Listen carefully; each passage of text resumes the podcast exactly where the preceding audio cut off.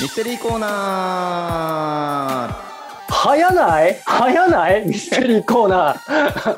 早ないはい。来たねーこれねーはい、質問で先す。頭質問で。ですす。はい。ということで、もう早速ですけど、今日はね、あのーはいミステリーコーナー拡大版ということで、はい。はい、有識者の稲木賀支援さんに来ていただいております。よろしくお願いします。よいしょーはい、バスケ関係ではなく、ミステリーにお呼びするというね、ちょっと、そうですねもある意味、ちょっともう失礼で申し訳ないなと思うんです暴け挙ど、ですねよろしくお願いします、今日は。 はいどうですか今うち何かいます今うちこう、ま、うちの部屋をこうフローリングーって見せてるんですけど、ズームで今ね。うちの部屋をこうグ天ー井高いですか、結構これ。ご自あ宅。そうですね。比較的高いですあね。高そうだね。ええどうですか何かこう、感じますか獣がいます ね。手いや物特どちらかというと、あの、ズボンさんの部屋の方がなんか、怖い感じしますよね、少し。来た来た来た来たやめ来てたそう来いうのた来た来たいやそれは来ると思ってなかったんで。来た来たおマジいでおいねどどういう、どなんかえ、言葉で言い表せないけれども、嫌な感じがするってことですかいや、もう、すっかりそういう系はないんですけど、この A の感じがなんか後ろがスペースあって、ちょうどあ出ーてきそうな感じの雰囲気あるじゃないですか。なんわかかりあますわかりますわかりますそうそいうやそこう。のこの部屋無駄に広いんですよね。だから、ちょっと、なんか、あんま音が広がらないように仕切ってるんですけど、そうなんですよね。うん。そんなんやったら棚の裏から一人二人ね貞子的なの出てきてもおかしくいなやいやや雰め囲てそう気いうこあとり言まわすないねで。そういうこと言わないえで。えええええはい。ということなんですけども、一応バスケポッドキャストなんで、慎太郎さんの方からね、ちょっとだけバスケの話をしたいってことなんで、はい。はい。させていただきます。えっと、えー先週の土曜日8月7日ですかね。えっと、藤田、皆さんご存知、藤田弘樹ヘッドコーチ、あの、琉球ゴールデンキングスを去年まで率いてらして、今年から仙台 89ers のヘッドコーチされてた、えー藤田弘樹ヘッドコーチのウェビナー、ウェブセミナーがあったんで、そちらにちょっと参加してきたんですね。おい。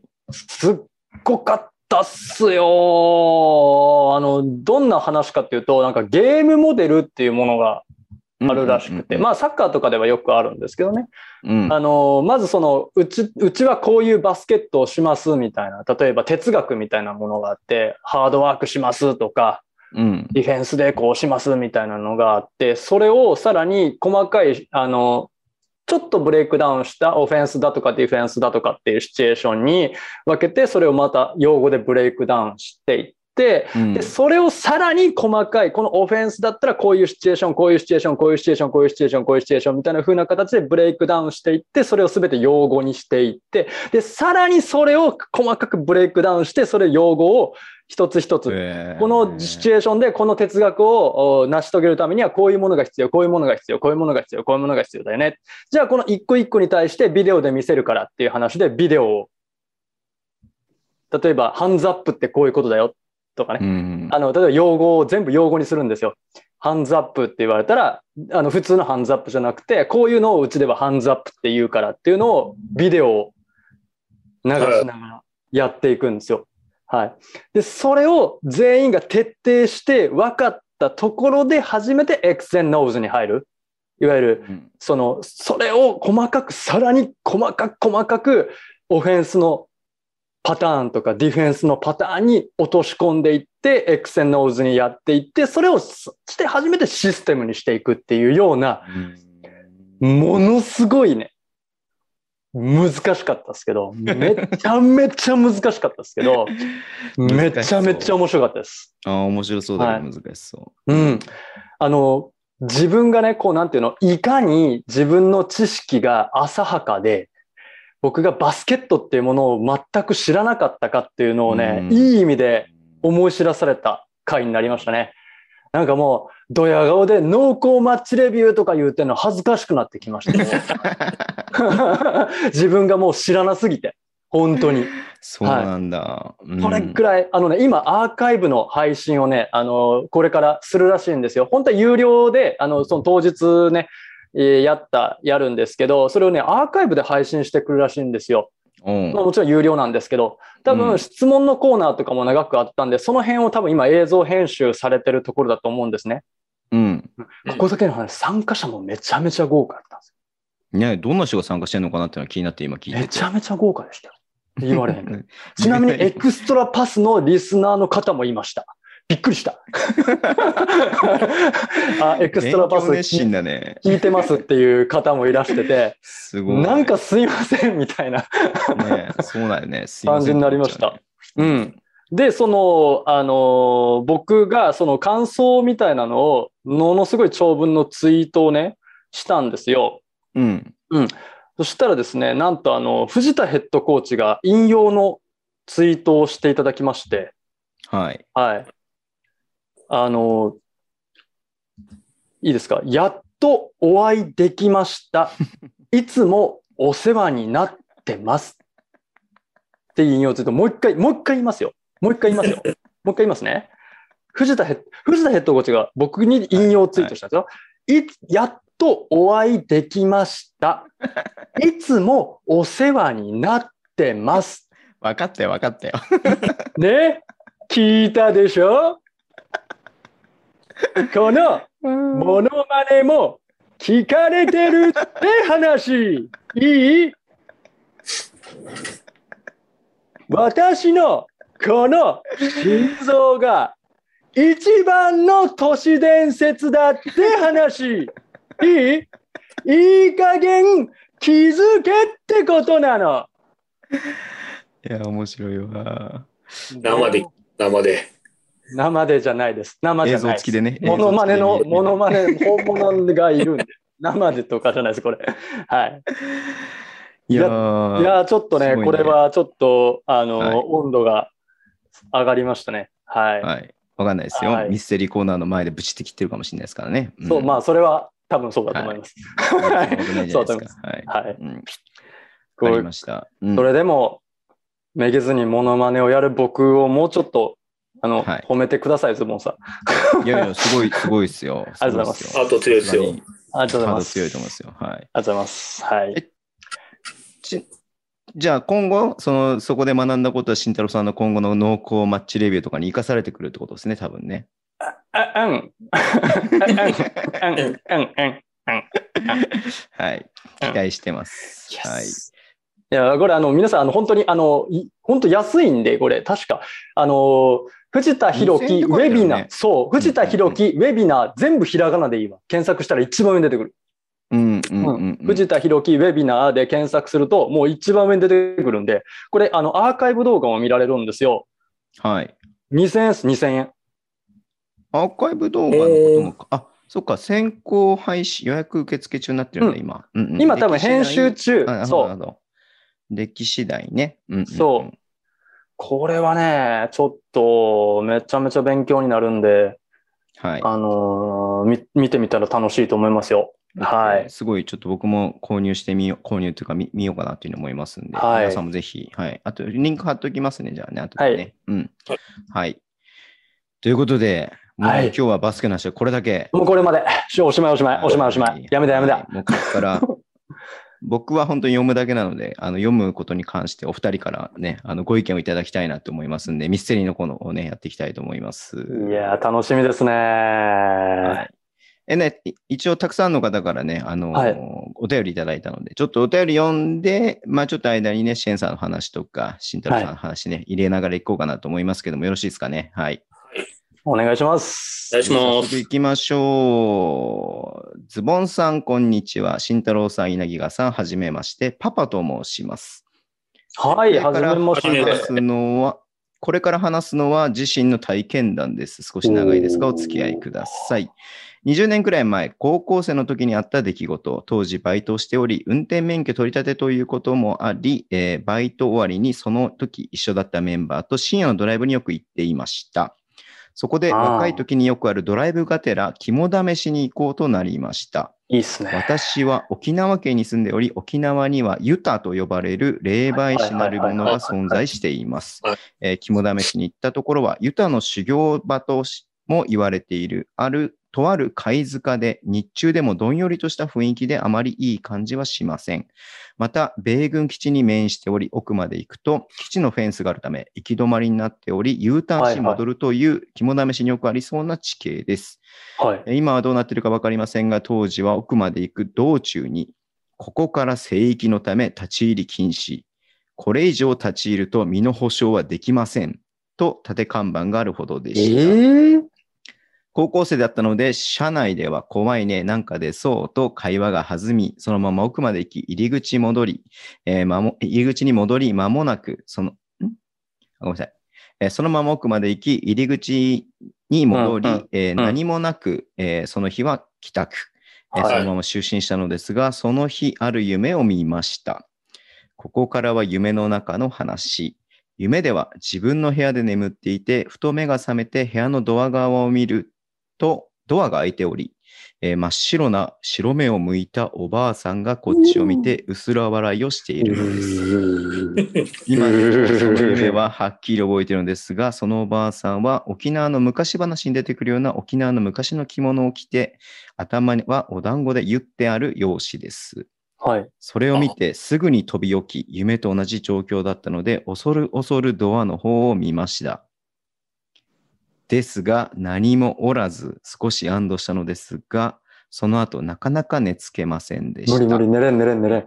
時間はわかりませんが、明け方に寝れたと思います。夏休みだったとこともあり、昼まで寝ていたのですが、両親の電話で起こされました。えー弟が急に体調不良になって救急車で運ばれたから今から病院行くぞ。夜遅くなるかもしれんからお前も今から病院行くから準備しとけ。え私はとても怖くなりすぐに家の中に塩をまき、仏壇の前でひたすらお祈りしました。結果、弟は2、3日で退院し、何事もなかったのですが、このことがあって以降、むやみに肝試しに行くのは控えました。弟は少し霊感が強い部分があったので、もしかしたら私の代わりに弟についてしまったのかもしれません。ただう、今になって思うのですが、いつも寝るときは部屋のドア閉めていたのですが、あの時はなんで開いていたのかと。というお手紙おー、オチも完璧や。おハーー。ドル上げてくるなおー、怖い。怖いね。 怖い。え、ちょっと待って、ちょっと待ってさ、ちょっと、え沖縄のユタってとこがまたいいですね。そうですよね。あうーの、沖縄特有の霊媒師でしたっけなんか女性の方ですよね。で、なんか頭言ってるって言ったんですけど、はい。結構、絵とか写真で出てくるユタさんってみんな髪言ってるんですよ、ここ。あ一番上。おー、 そうなんですね。うんうん。だから、もしかして、その、やっぱそこで修行してる人たちの念なのか、あとは扉高い扉に出てきたって言ったじゃないですか。僕の見たお化けもやっぱ扉が出てきて、扉付近に出てるんですよ。おへー。ーで、あとは向きですよね。あの、北側なのか南側なのかによって、あの、北側はい。だと死んだ人、南側だと生きている、はい生きるとはいはいはかい、そう言いますよね、よくね。うんうん。北枕良くないって言いちますょよっね。とドア閉めてきていいですか、今ちょっと。 ええあ、それ気になりますね。気になりますね。どっちがやったんやろ。いや、でも白目の方でもし生きてはったらめっちゃ怖いですね。生きてる方やったらもしかしたらずっとおるかもわからんみたいな話ありますもんね。だあってとはね。警告、警告そういう、あーやっちゃいけないよみたいなはいはいはいはい警告なのかもしれないしはいはいはいはいはいはい。うーわ、だって、だって、よう、夢で起きて自分の部屋ってありますそもそもなんか。僕一回もないんですけど、夢で起きて自分の部屋で自分の部屋で開けてみたとか、あそもーそもないから、もうこれ本当に夢やったのって僕まだずっとこのお話聞いて思ってるんですけ確どかね。に夢じゃなかった説もあるよね。ありますよね、だってう。ん。もしかしたら共通点なのかもしれない。ほら、あの、前に送った麻雀のお化けの話も、はい。夢の中から続いて部屋の中で見てるじゃないですか。ああ、そうでしたうね、んそうでしたね、そうでしたね。お麻雀のお話をされたっていうそう。やつですよね。この人も夢の中で4人で打ってたのに、1人だけ残って足元の扉側に座ってたっていう。おああ、なんかおさありましたね、ありましたね、ありましたね。あ、そ、えると、つなが、夢の中からつながって寝ぼ、寝ぼけてるってのもあるかもしれないけど、どっかでつながっちゃうのかもしれないですよね、寝てる間に。なるほど、なるほど、なるほど、なるほど、なるほど、なるほど。あー、なん、なるほど。だから、ああ、そういうことなんですね。だから夢の中だったのか、果たして現実だったのかっていう、その境目があやふやになってる状態なんだ。なるほど。で、弟さんに行ったっていうのもなんかちょっと恐ろしいですね、うんなんかね。霊感が強い部分があったので、もしかしたらっていう。なるほど。やっぱりそういう話あるんですけど、なんか、まあ、あの、よくホラーとかでは聞くじゃないですか。なんか、あの、霊感が強い友達がいて、その子がちょっと取り憑かれちゃってみたいな、敏感な子がいて取り憑かれちゃいましたみたいなのあるんですけど、なんかこういう話聞くとなんかそれっぽいなっていうふうに思っちゃいますよね。通り道だったのか、お兄さんの部屋の方が奥にあって、ああ。に弟さんの方についちゃったのか、もしくはそのお化け、そのおばあさんだけじゃない可能性もあるんで、ああ、なるほど、なるほど、なるほど。その、えっ、と、このパパさんのところに来たのがおばあさんで、えー実はその弟さんの方に行ったのはもっと違う何かやかったもしれない。一緒についあ、てくなるほど。すごい、そうか。その可能性もあるのか。そうですねな。るほど。うわーだから、その、なんだろうな、警告だったっすけど、弟さんの方にはちょっとそれを警告が強くこう感じちゃったりとか、別ののが来た、強いのが来たのか分かりませんけれども。なるほどないや結論は、あの、聖域には行ったらあかんっていう ことですよね。本当そうだよね。ええできるだけ近づかない方がいいですよね。僕もその経験、この後お話しさせてもらう水子の件も、はい。それ以降そういうとこには近づかないように。あやっぱ気をつけるようあーそうなんですね。あそうだった、そうだった。やっぱ、まあ、なんで、やっぱりその、縦札には従う と。入ったあかんって言ったら入ったああかん。てじゃないんですよ。何か、何かあるからやっぱやるわけだ立かてら、ね。てるんだとう。ん。なるほどね。面白かったですね。い一発目からパンチ効いてましたね。ありがとうございます。パパさん。パパさん、ありがとうございます。じゃあ早速、さっきその言ってた水子の話をお願いしてもいいですか流れで。おーそうですね。水子でいろいろあったのは2つあって、1つ今お話ししたのにつながるのが、自分についた水子の話で、それこそあのーこちらに投稿した時の頃ぐらいに、当時付き合ってた彼女と鎌倉のお寺参り行こうって言われて、はいはいはいはいおはい。寺参りに行ったんですよ。うんねで、まあ、いろんなお寺回っていて、で、とあるお寺だか神社のところ、えー境内が上の方にあるんで、えー階段を登っていったんですね。ジグザグの。はいはいはいはいはいはい何。個か上がっていっては、背中を向けた途端に、背中にすごいお感をバッて感じたんですよ。ふわっと来て、はいはいはいはいはい。なんだろう、これ、急に背中のところにゾゾってきた。うんうんうなんんか。肩が重くなったぞって言って振り向いたら、水子の例の供養の石が、石だったあってはいはいはいはいうわ、これ、やばい、背中に乗ったな。乗っちゃ、えーついてきちゃったぞ。と思って家に帰ったんですよ。その日いろいろ回った後。はいそはいこはかい。ら1週間ですよ。ずーっと肩重くて熱波が出て、おかんがひどくて。それまで全然ピンピン毎週バスケをして、まだ20歳、22、3ですよ。は体いはい力バリバリの頃でした。はいはいはい。で、元気よくね、そう、鎌倉の街を練り歩いてたのに、急にそれが乗って、翌日からもう、体が重くなって、熱が出て、おかん出てって言って、もう確実にこれは、なんかついてきたぞ、あそこで、そこで。あそこで。だから多分、水子だとは分かったんですけど、はい普。通の例っていうのは、あの、力が強い人間、はいはいはい。体力が充実してたり、気持ちが充実してる人間にはつきづらいんですよ。おー、そうなんですね。つきづらいなんんでか、すさらっと普通の例っておっしゃってますけど、ふ普通の例とそれはやっぱ違うもんなんですね。あ、そうですね。ちえっ、と、見えてた時、感じてた時っていうのは、本当道端でも夫婦っているのを感じるんですね。 言いますよね、それね。僕もはっきり見えるタイプではなかったんですけど、はい。車とかでバーって走ってると、道路脇とかに、あ、なんかいた、いたっていうのが、すごく見えた時期が、感じた時期があって、はいはいはいはいはいはいはい。でとても勘が鋭かったから、あの、お花とか事故で置いてあるじゃないですか。ありますありますありますあはいりはいます。あはいはの、い普通にまっすぐ見てるのに、そのお花があるとこだけパッパって目に入るんですよ。必ず。ああ、反応しちゃうというか、反応しちゃうとか、あ何かに反応したらお花があったみたいな、なんかそんなこんな感感じでじですすかね。ね。で、あー垣根とかでもなんか黒いものが動いてい たり、あの、警察官のネズミ捕りじゃねえのかっていうような黒い影が見えてたりとか、はいはいはいはいはだんだん慣れちゃって、そういうの気にしなくなって、今はもうあんまり感じなくなったんですけども、そういう例も、まあ、ちらほらいますし、あとは昼間でも見ることがありまして、これ結構はっきり出た例なんですけど、よく人が集まるところ、人が楽しんいでるので、はい。うーん。で、ゲームセンターに昼間行ったんですよ。でゲームセンターってメダルゲームがあるじゃないですか。。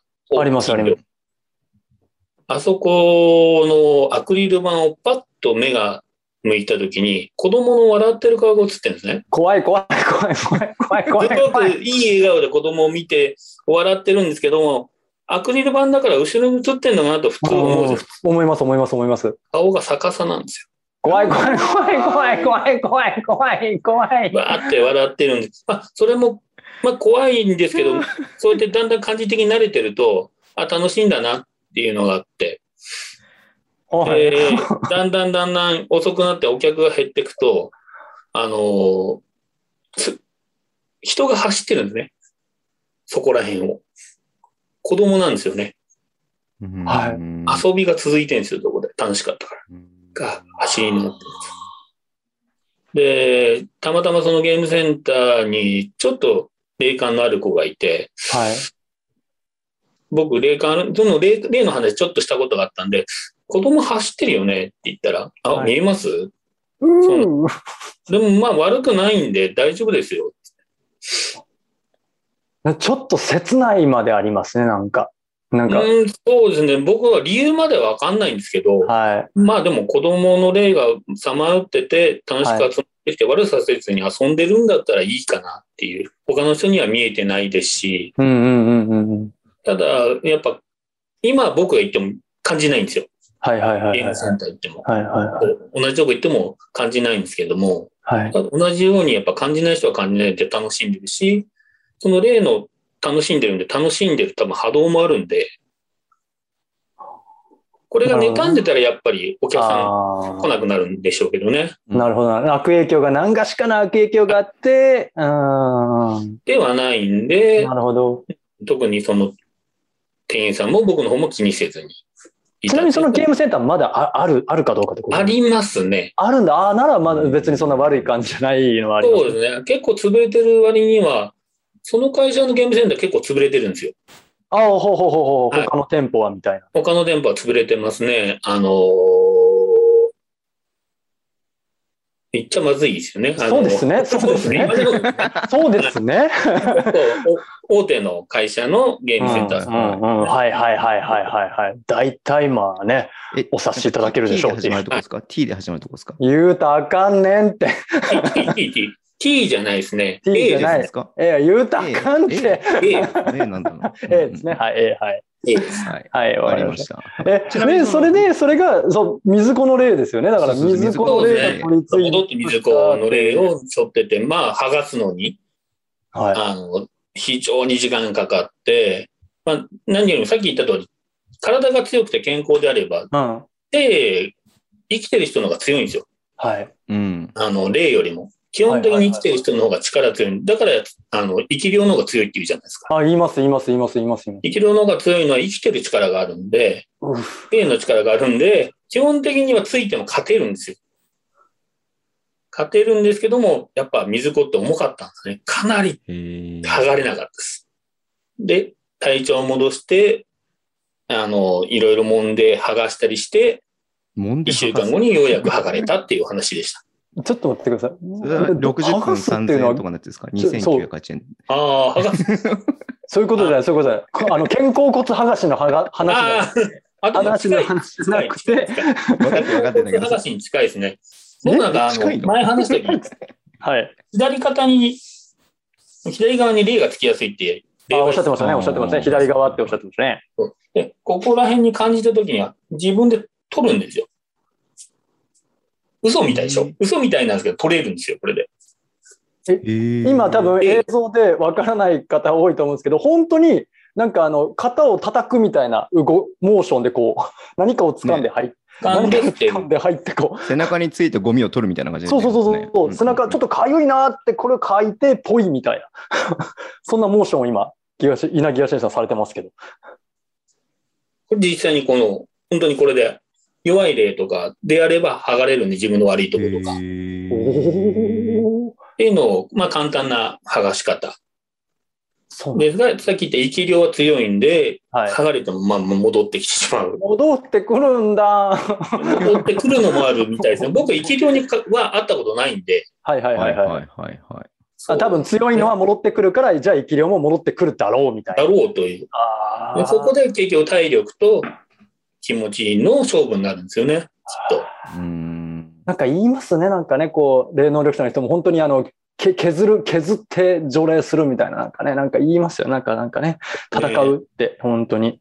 でも、本当強い方が勝つんで。でも基本的に人生きてる僕らの方が強いと思っておけば、あ気の、をつけ基本は負けることはないなるほとどな思るいほどます。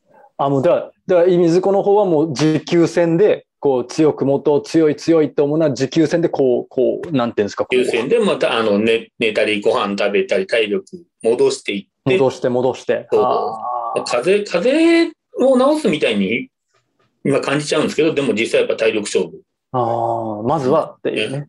へえ、すごい。こんなリアルな話あります こんなリアル。こんな、だってどこの心霊特番でも聞いたことないですよ。こんなリアルな話。これは聞いたことありますね。僕なんかで見たときに、あ、これで取れますよっていうのを見たことがあるんですよ。へーあ、同じだと思ったんですか、じゃああ。ああ、そうなんですね。払うまあ、こう、こう払ったりとか、ああ、なるほど。こあ確かに、陰陽師の人がこう肩をヒュッてこうやったりとかするの見たことありますわ。うん。なるほう、ど。いう話でした。ありがとうございまあ、あの、これは、水子の話2つあるんですけど、もう1個のはかなりもっと重いです。ええもっと重 い。えーっと、これ結構怖いと思いますけど、タイあの、話すタイミングは、あの、任せますんで、 はい。わかりました。番組の後半で。はい。はい。じゃあ、お便りもいただいてるんで、もう一はいつ読みましょうか。これちょっと心霊じゃないんですけどね。ほうほうほうほうほうえっ、とえーズボンさん、慎太郎さん、稲木賀さん、こんばんは。こんばんはズボンの T です。T さんですね。はい。はい。えー来たね、これね、ミステリーコーナーね。来たねよし。はい。ミステリーコーナー好きの僕は、拡大版なんてもうワクワクが止まりません。だけはどいすみません。自分自身の心霊体験や不思議な体験ってなかなか思い浮かばなくて悔しいです。ということで、はい怖いの種類は違うかもしれませんが、人間系でちょっとヒヤッと肝を冷やしたプチエピソードを3つほど送らせていただきたいと思います。はい。はいえ1つ目、あこれちょっと流れで全部話しちゃいますね。はい。はい1つ目、中3の夏、中3の夏、えー友達の部屋、男4人でお酒を飲むことになりました。用意されたのはアルコール度数30度の泡盛一升瓶です。えー僕今はでもお酒が弱無く理や今でこそ人並みに飲めるようになりましたが、当時は水割りを1杯2杯頑張って飲むのも精一杯でした。しかはし、その中で一人 S 君はとてもお酒が強く、なんと30度の泡盛をストレートで何杯も一気飲みするんですね、自主的に。えー一通り飲み終わった後、寝ている S 君の横で、ワンピースグランドバトルというゲームをしている僕、ふと S 君の方を見ると、はい。えー仰向けで寝ながらにして、漫画のように白い泡を吹いてるんです。時うん、正直めちゃくちゃ焦りました。肝を冷やしました。はい。急性ある中というやつですね。30年生きてきて、白い泡を吹いている人を見たのはその一度きりです。ひとまず救急車呼べようと話ですが、中学生の僕らはバスケ部の顧問や、えーうん生徒指導の先生に怒られるのを恐れて救急車呼びませんでした。やんちゃ気味の M 君が急性アルコール中毒で亡くなる人は吐いたもので窒息するし、窒息死することが多いということを知っていたみたいで、3人で意識のない S 君を風呂場に運び、M 君が喉に手を突っ込んで吐けるだけ吐かせました。本当、次の日、目を覚ましてくれてよかったです。皆さん、お酒の飲み方には注意しましょうね。ちなみに S 君は現在無事、地元で、えー居酒屋の店長をしています。居酒屋かい。でかい。はい。二つ目、学生時代、当時実家暮らしでお金もあまりないかった僕は、えー当時の彼女とデートのたびにラブホを利用するわけではなく、えー人気のない、えー田舎道なんかに車を止めて、車内でイチャイチャするってことがそれなりにありました。えーその日、深夜に車を止めて、止めることにした場所は、開発中の土地で建物などまだ全然立っておらず、人通りや車通りもほとんどない道路の路肩でした。えーま街灯もないので、辺りは真っ暗です。車を停車してしばらくおしゃべりして、えー車は1時間に1度ぐらい通るぐらい、えー横を通っていく程度で、えー車が横を通るときには注意を払いつつ、まあ、イチャつき始めました。しばらくして、それは僕がいい感じに愛撫していた時だったと思います。ふと窓の外を見ると、車から1メートルぐらい離れたところにおじさんが立っていて、窓の外から車内の様子を伺ってるではありませんか。時、いや、正直めちゃくちゃ焦りました。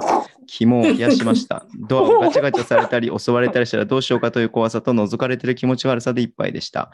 こちらがおじさんの方を見ているのも、向こうも気づいたようで、えー50メートルぐらい後方に止めていた車にに戻っていったので、特に何か害があるわけ、あったわけではないですが、覗かれる気持ち悪さはすごく感じました。これを聞いてる皆さんは紳士なので、こうそういうことはしないと思いますが、へえ覗かれてる側はとても気持ち悪いので、覗きはやめましょうね。ちなみに、その日、もう、その日、もうそこにいるのが嫌な気持ちだったし、えー他に近くにいい場所もなかったので、車を、ことを済ませることができず、悶々とえーしたまま帰りました。はい。はいえーあんたや三つ目いろいろあるわあんたや。三つ目。 はい三はいつ目はいはいはい。えー学生時代、当時実家暮らしでお金もあまりなかった僕は、当時彼女とデートのたびにラブホなんか利用できるわけなく、人あれのないデジャブだなあれ田舎道なん かにデジ車ャをブだな。止はいめて、。車内でイチャイチャするってことがそれなりにありました。その日、深夜に車を止めることに、止めることにした場所は、橋でつながっていて、車で行けると島の能動的な場所でした。えーああ、能島の動ね、能動。にはいはいはいはいはい。農道に街灯があるわけもなく、その辺りは真っ暗で人気もありません。しかし、その日ちょっと様子が違いました。橋を渡って島に入り、えーく暗闇の中直進していると、何やら横道に車とバイクが停車していて、若者が数人っぽいいるのを横目に見ました。なんか嫌だなと思いつつ、直進しながらバックミラーを確認すると、距離を保ちつつ、はいはい。は停い。車していたバイクが後ろから追いかけてきているみたいなんですね。うんまるで獲物を待ってたかのように動き出したんです。ドキ。いや、正直めちゃくちゃ焦りました。えーうん肝を冷やしました、えー瞬時にカップル狩りという言葉が脳裏をよぎったんですね。えーそのあたりで実際にあったかはあったのかは知らないですが、県内ではカップル狩りがあるとことも聞かされていたので、えーここに襲うう、んここに襲う、ここにいたら襲われるかもしれない。出ないとやばいと思い、そのまま車を停車させることせず、えー来た道を戻らず、えースピードを出して回り道をして、なんとか橋にたどり着いて、その島から出ることができました。うんえー島を出るまで後ろに並行していた道を追いかけられていたので、もし島の橋の前を別の車で塞がれて通れないようにされていたかと思うととても怖かったです。深夜に人がいないはずの場所に人がいると怖いですね。ちなみにその日はドキドキしつつも他の場所に移動して無事にことを済ませることができました。そのくだりい るこの番組 NTR だったっけ以上が僕を肝を冷やした3つのプチエピソードです。今回のミステリー大賞を選ばれますように。では、今週の配信も楽しみにしております。ミステリー大賞なんてやってないから。選ぶかミステリいー感やゼロやで。あっても選ぶかすいませんいやちょミスっとテリ待っーて感は良かったけれども、まあでも人は怖いよね、楽しいこれ怖うんいでもめちゃめちゃ怖いかもこれ本当にどうなんです中か性アル慎太郎さ中んになったことありますナイスナイスナイスナイスナイスナイスあるんですよ。へえ。あの、やっぱり僕らの世代ってはい体育会半端なかったんで、ああはいはいはいはいはい僕はもい相当強かったんですよ。あの、ビール瓶ワンケースとかペロッと飲んでたんですけど、なんかただもっと地方の先輩とかいて、飲め飲め言われると、あちゃんぽんですよ。ービールにあれ、顔を5、6杯やられて、はいはいはいはいで、倒れて急性アル中。で、お店からでかいんで運べ、運べないって言って、おー全員4人で手1本ずつ持って、それで外まで運び出されたっていう。ルー運び出されてですよ、問題は。運び出された後ですよ。運び出されて、救急車で運ばれて、あ、よかったです、よかったです、よかったですそう水泳部なのに色が白い白くて、あの、針がは刺さんないって。どこかわかんないって言われて、ええ血管がわかんねえって言われて、しょうがない、足に刺しましょうって言って、足に刺されて、よくあの、わか点んない滴を。はいはいはい。もう緊急事態だから。緊急事態だから、あの、倒れてるんですけど、金縛りじゃないですけども、音声だけ入ってくるんですよ。へえ。意識はあるんですけど、見えなくて、体も動かないんだけど、音声だけ入ってくるんで、はい。こいつおめえ、お前、邪魔だっつって運んで るのと、あの、あー、注射、これ入んないわね、どこだろう、血管って、もう足に行きましょうってのが全部聞こえてるん ですよ。ええ。だから意外と急性アリ中の人、聞こえてます。場合に結よって構聞こえてるんですねうん。気をつけましょう。気をつけましょ。下手なこと言わない方がいういそうですで。すね。大体ああいう時って周りバリ雑言は浴びせがちですからね。そういう時って ね。みんな酔ってますからね。そうですね。 気をつけましょ気をつけましょう。う。はい。いや、これ何ですかえっと、他は何ですか要は、えっと、一夜ついてたら誰か来たって話ですね。ふた残りそ2うでつはす。ね。はいはいはい いや、怖い投で稿すよ、するね。とこ間違ってるんじゃない、そう ですねこれ、他のや NTR つだの初期ネタと、だよね、これ。 NTR だったらと対象取れたかもわからないです、これね。これすごい。だって、え、でも本当にさ、あの、本当に、だって昔のなんだっけな、未解決のさ、ゾディアック、アメリカのゾディアック事件とかって、結果カップル2人車にいたところを襲われてるじゃないですか。ああ。だから、人気のないところに車って2人男女ってのはやっぱりね、危険ですよ。本当に。うん。大体そういう時にね、僕それで、あ、ゾディアック、あ、ゾディアック事件やと思っちゃいましたけどね、本当に。あれうん。ゾディアックだっけあれどなんだっあ、け違いましたっけいや、あのー、48人ぐらい殺害したっていう話あるじゃないですか。はいはいはいはい、はい。あの被害者の中に、はい NBA 選手のお母様が入ってるんですよ、一人。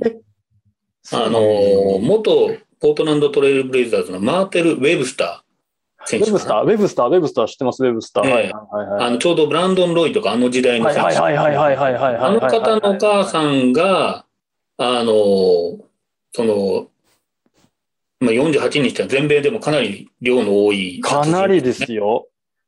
で、捕まって司法取引で、えー行ったらどうのこうのって言うんですけど、結局何人か言わなかったって。自分の思い出にしてっていうようなその殺人犯。あれ、なんとかリバーだったかな。まあ、そはいはいのはい被害者の中にそのマーテル・ウェブスターのお母様がうわだっていーだってマーテル・ウェブスターって、だって結構だって僕同いぐらいの選手です。だって。 多分たまだ40、40前ですよね。 40弱ぐらいですね。40弱ぐらいの選手ですね。うん、うわーそう、だからそういう、あもうだから、もう気を気をつけなあかんでっていう話ですよ、本当に。日本だとなかなか聞かないですけどね。ああ、そうですね。本当ですよね。なんか、だって、ね、なんか、チャンスなんか、うちのなんか、やんちゃな人たち、僕の知り合いのやんちゃな人たちも、そういう車を見かけたら、みんなで集団で行って持ち上げるって言ってました。みこ し、みガッこシしャガしッシて。ャ、わっしょい、わっしょい、言うて。そうでも、ひたすらレベルだからいいよそうそうね、そそれう。だなんとねだ まあ、うんでも多分本人からしたら笑えへんと思うねんけど、 持ち上げて何人かで持ち上げてわっしょいやるって言ってましたけども、はい。なん地で、まあ、元にはでも必ずありますよね、そういう場所あねそう。スポットありますよね。一定間距離で車が並んでて、はいはいはいはいはい。普通の車なのにあのハイドロみたいに動いてるっていうようなところが、そうハイド ロ、ハイドロでも、もうバンバン。ンバンバンね。バうンバンバン。縦乗りしてるっていうような感じ。ちの近くだと土手、土手ですね。土手、うん土うんうん手沿いですねうん。川うんはでこれは、じゃあ次行きましょうか。い。そうですね。次、次行きましょう。気を取り直して。あ慎太郎さんの心霊的なのじゃあ行きますあー、はい。えーそうですね。僕、これも実体験なんですけど、これね、でもね、なんかね、僕が見たっていう話では、はい。僕、なんかね、僕が見たって話ではないんですけど、僕、はいこれもね、僕は18の頃、結構はっきり覚えてるんですけど、18の頃なんですけど、2000年代初頭ですね、の話で、えっと、専門学校行ってたんですけど、その時に、あの、みんなでこう、キャンプに行こうよ、みたいな話にうん。なりまして、あの、でも、じゃあ、ログハウスみたいな、コテージみたいなところですね。はい。えっと、男の子が、えー僕含めて5、6人、女の子5人ぐらいで、みんなでコテージでバーベキューやったりしようよみたいな、ああ、青春ですなー そんな こと、急うん、にそんな、うん気づい急に気づいちゃいました。で、そこで、あの、都内なんですけど、都内なんですけど、駅も、あもうい、駅言ったらあかんと思うんで言えないですけど、ちょっと熊的なものも出てくるぐらい田舎のところですね、あー都内西なんです東けど京ってことですね。そうそうそうそうそうそうそう、もう西の方ですよね。で、行ったんですね。で、そこにコテージがあって、で、その、下見隊がいたんです。何人か下見に行ってるんですよ。そしたら、はいはい川があって、その川沿い、川で遊ぼうよっていう話になりまして、ね。で、川で遊ぼうよって話になって、川沿いの道をずっと行っていくと、それはそれは昔に作られたであろうトンネル、あの、なんていうんですか、レンガ作りのこの、ザ・ホラー映画みたいなトンネルあるわけですよ。うんはいレンガみたいな石みたいなんで作ってある。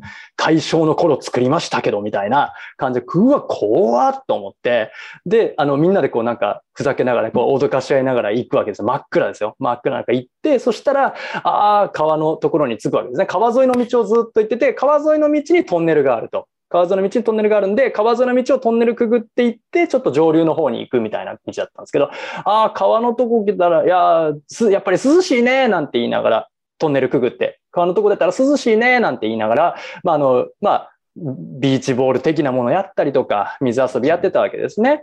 うで、んちょっとなんかね、滝みたいな、ちょっとまあ3、4メートルぐらいのちょっと、あの、飛び込めるような場所みたいなのがあって、で、そこ男連中はもう楽しんで、なんかテンション上がってるんで、パンパン飛ぶんですよ、別に。普通に飛んで、登って、飛んで、登ってって。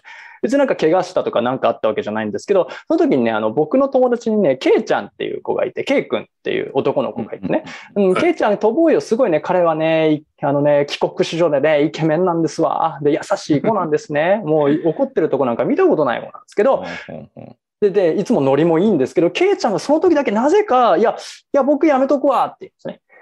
うーん怖いから高いとこ怖いからって言うんですよ。ね。で、たで、あ、そうなんだ、なんて言って僕らポンポン飛んでるわけですね。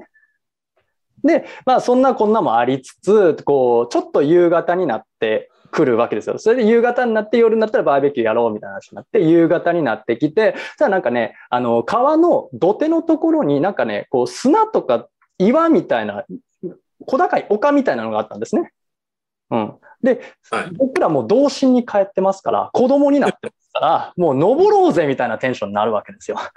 なんかわからんけど。で、どんどん登りたくなるわけですね。登ろうよ、登ろうよっての登ってたんですよ。そしたら、ケイちゃんが、そろそろ帰るよ、行くよって下から呼ぶわけですよ。ケイちゃんがね。で、で、僕らは聞こえてるんですけど、なんか知らないですけど、うん行こうぜ、行こうぜ、みたいな。登っちゃおう、登っちゃおう、高さ楽しいし、なんて登ってたんですよ。そしたら、ケイちゃんが、怒ったことなんか見たこともないのに、おい、行くぞーって言うんですよ。早く降りろーって言うんですよ。へーめちゃめちゃキレてるんですね。え、何何ってなってみんな、ケイちゃんが怒るからびっくりして、いや、え、おおめっちゃ怒ってる、帰ろう帰ろうってちょっと怖、怖い、なんていうかこうおめっちゃ怒ってるケイちゃんに僕がビビっちゃって、ビビ お帰ろう帰ろうって言って帰ったんですよ。で、また、えっ、と、トンネル、あの例のトンネル、わーなんて言いながら、川沿いを下っていって、ああ、やっぱでも川から離れると暑いね、なんて言いながら。で、終わっていって、まあバーベキューやったんですよ。普通にね。で、そのバーベキュー終わって夜になりましたっていう時に、僕、あの、何の気なしに聞いてみたんですよ。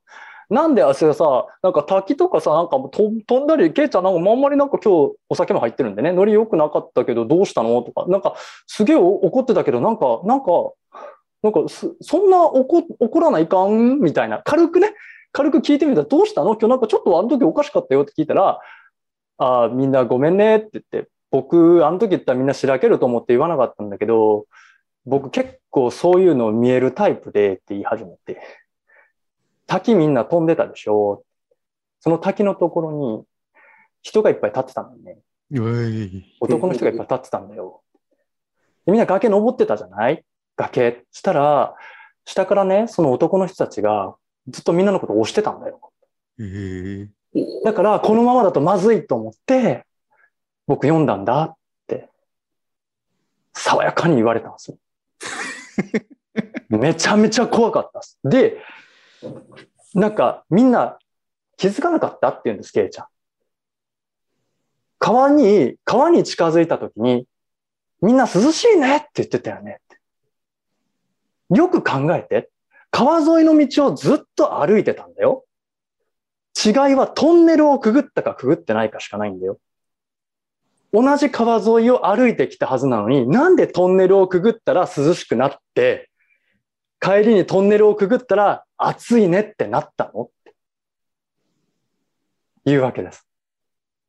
もうそれ聞いたときに、もう、もう、もう今日お風呂いいってなりました。 以上でございます。はい。いやいー、寒気したわー。いや、だって確かにそうなんですよ。川沿いの道をただ行っただけなんですよ。ただトンネルをくぐったかくぐってないかだけなんですよ。それで、ああ、やっぱ涼しいね、川の近くは、なんてなったんですよ。で、帰りそのトンネルくぐり終わったら、やっぱ、うわあ、ちょっと蒸すね、やっぱり川から離れるとね、離れてないんですよ。だって川沿いなんだもん。怖っおーうー結構怖かったです、これは。はい。やっぱ見えてる人って、はい。それが普通だから、全然こ怖く言わないですよね。逆にそれが怖いですよね。そうなんですよ、そうなんですよ、そうなんですよ。でもちょっと危なそうだったからみたいな感じで。なんかちょっと敵意がありそうな感じだったからみたいな。だからなんどんな人だったか全然わかんないみたいです。なんかその男の人たちが何者でとか、曰くがあってとかは全然わかんなかったけど、何人か押してたらしいです、僕なんか。怖っ怖っと思って。いやそういう事故とかってそういうののせいで起きてる可能性もあるよね、だからね。うん、かもしれないですよね。転落とかね。僕もしかしたら、だから上に登って、やー言うて何人か僕、誰かがね、もしかしたら転落しちゃってたとかって、で、怪我してたみたいなこともあったかもわかんないんでね。うん、水よかっのた事。故とかもね、だかうらん普通に考えれば、酔った勢いとかでねね。うん済まされちゃうかもしれないし。そうそうそうそうそうそうそう、そうなん、そうなんですよ。だからちょっと怖い体験ありました。ありがとうございます。ケイちゃん、今もご元気なんですかあ、元気です。あの、ダイビングショップで働いてます。大丈夫です。は飛びい。込んでた。あ、もう全然、あの、飛ダイビングび全然ショ飛ップ、び込んでる。うん海、海大好きなんでね、ダイビングショップで働いてます安全なスポットを教えてくれそうですね。そうですね。一番安全なスポットを教えてくれると思い ます。逆にもうこれ以上行ったらあかんよ、もう教えてそうくだれよる。ね。あそこにはちょっと今日はあそこに行かない方がいいかもねっていね。そうそうそうそうそうそううんはい。はい。でございます。はありがとうございます。い。いやー、怖いですよ。もう、だってもう、ど深夜ですからね、こっち。 はいそうですね。僕ね怖あんまりい、ね怖い。怖いの苦手でね、普段からあんまり見,、見たり聞いたりしないんですよ。心霊系は特に。えで あそうそう。あのーははいいははいいはいはい。読んでもらった時に、はい。都市ボーイズさんの YouTube が面白いって言われて、ああー、はいはいはいはいちょはっいと。見たんですよ。はいはいはい。で見て、はい。あのーメールに書いたんですけど、知り合いが一緒に仕事して て、あ、そうだったんですね。あ、あの、ツイートされてましたもんね。そううんしましたね住倉カオスさんって方、ほうほうほうほうほうほうまほうほう。た、あのーまあ、あの顔見知り程度ですけど、はいはいはい。お会ったらお話ししたりとか挨拶するぐらいの中で、へで、ーこういう仕事されてるとは聞いてたんですけど、初めて、あの、それで言われて、出てきて見て、で、この間話、お話ししたあの、麻雀の例の話、うんうんはいはいあれの方にも話してるんですお、そうなんですか。うんでよ。えーこういう人たちって自分たちで作ってんのかなって正直思ってたんです。はいはいはいはい。あ話を作ってるのかなと思ったんですけど、あの、いつも朗らかに笑いながら、いろんな話をさ笑いながらしてる方なんですけど、急に目も取り出して。 はあ好きなんだ、やっぱこういう人って、ガチでこう拾ってきて、まあ、やっはいちはいはいゃって、で、やってんだろうなって思いましたけど、ただ、麻雀のあの、ファニーな話なんで、お化けも、多分使われてないんじゃないかなと思いやし逆にリアルですけどね、あれ。そうだよそうだよ会話した例ですからね、例とね、うん会話してたって話でう。す会から。話して、まあ、かなりすごかったですからね、あれで、お金30万ぐらい拾ったんですよ。ね、なんか幸運が舞い降りてましたからうね。ん拾ったくじでハワイ旅行当てましたし、直後に。すえ ー、そそんうなんありますちょ当っと、選券を何枚か持ってて、お店に確認しに行ったら全部外れてたんですよ、自分の券。はいはいはいはいはい、こはのい。券を、あの、ゴミ箱にポイって捨てて、はゴミい。箱パッて見たら、はい。番号が、ハワイ旅行の番号の券が入ってたんです。ゴミ箱に。そう誰だかから捨て、てったんですよ。捨ててたのか、ゴミ箱にあって、はい店員に、ゴミ箱に入ってた。番号。って言ったら、はあ、ハワイ旅行って言って誰だかわかるってわかんないです。って言ってでもういいですよ。あの、行っちゃってください。僕らはどうせもらってもいけないんで。すごい。え、ちょっとその方の連絡先とか分かったりしないっすあえっ、と、カオスさんですかあ、いや、違う違う、あの、その、その、あの、その、お化けさんの、お化けさんの連絡先とか、LINE の ID とかお分かりになったりしない っすここに住まれたら、あのーこれ、え、録音してます今。あ今し、ずっとししっぱなしになってますけど、使使わないんだったら使わないですよ。えっと、住所のとこは P 言ってくれないら言いますけど、いやいやそそ んな見切らなくて大丈夫。そんな見切らなくて大丈夫です。大丈夫です。あの、ボケ、小ボケやと思っていただ いて。小ボケやと思っていただいて。はい。はい。じゃあ、えっ、と、怖い話続いたんで、まあ、怖いんですけど、都市伝説系。で、はいはいはいはいはいちょうどその、お化けと会った頃に付き合ってた彼女が、あの、資格を取って病院に就職しようんうんううっんてうん。なって、病院に面接に行って就職したんですね。はいはいはい。医療事務をやるつもりで受けたんですけど、何の因果かたまたま、総府長さん、府長さんの一番偉い方、はいはいはいはいはい。秘書のポストが開くってことになって、はい。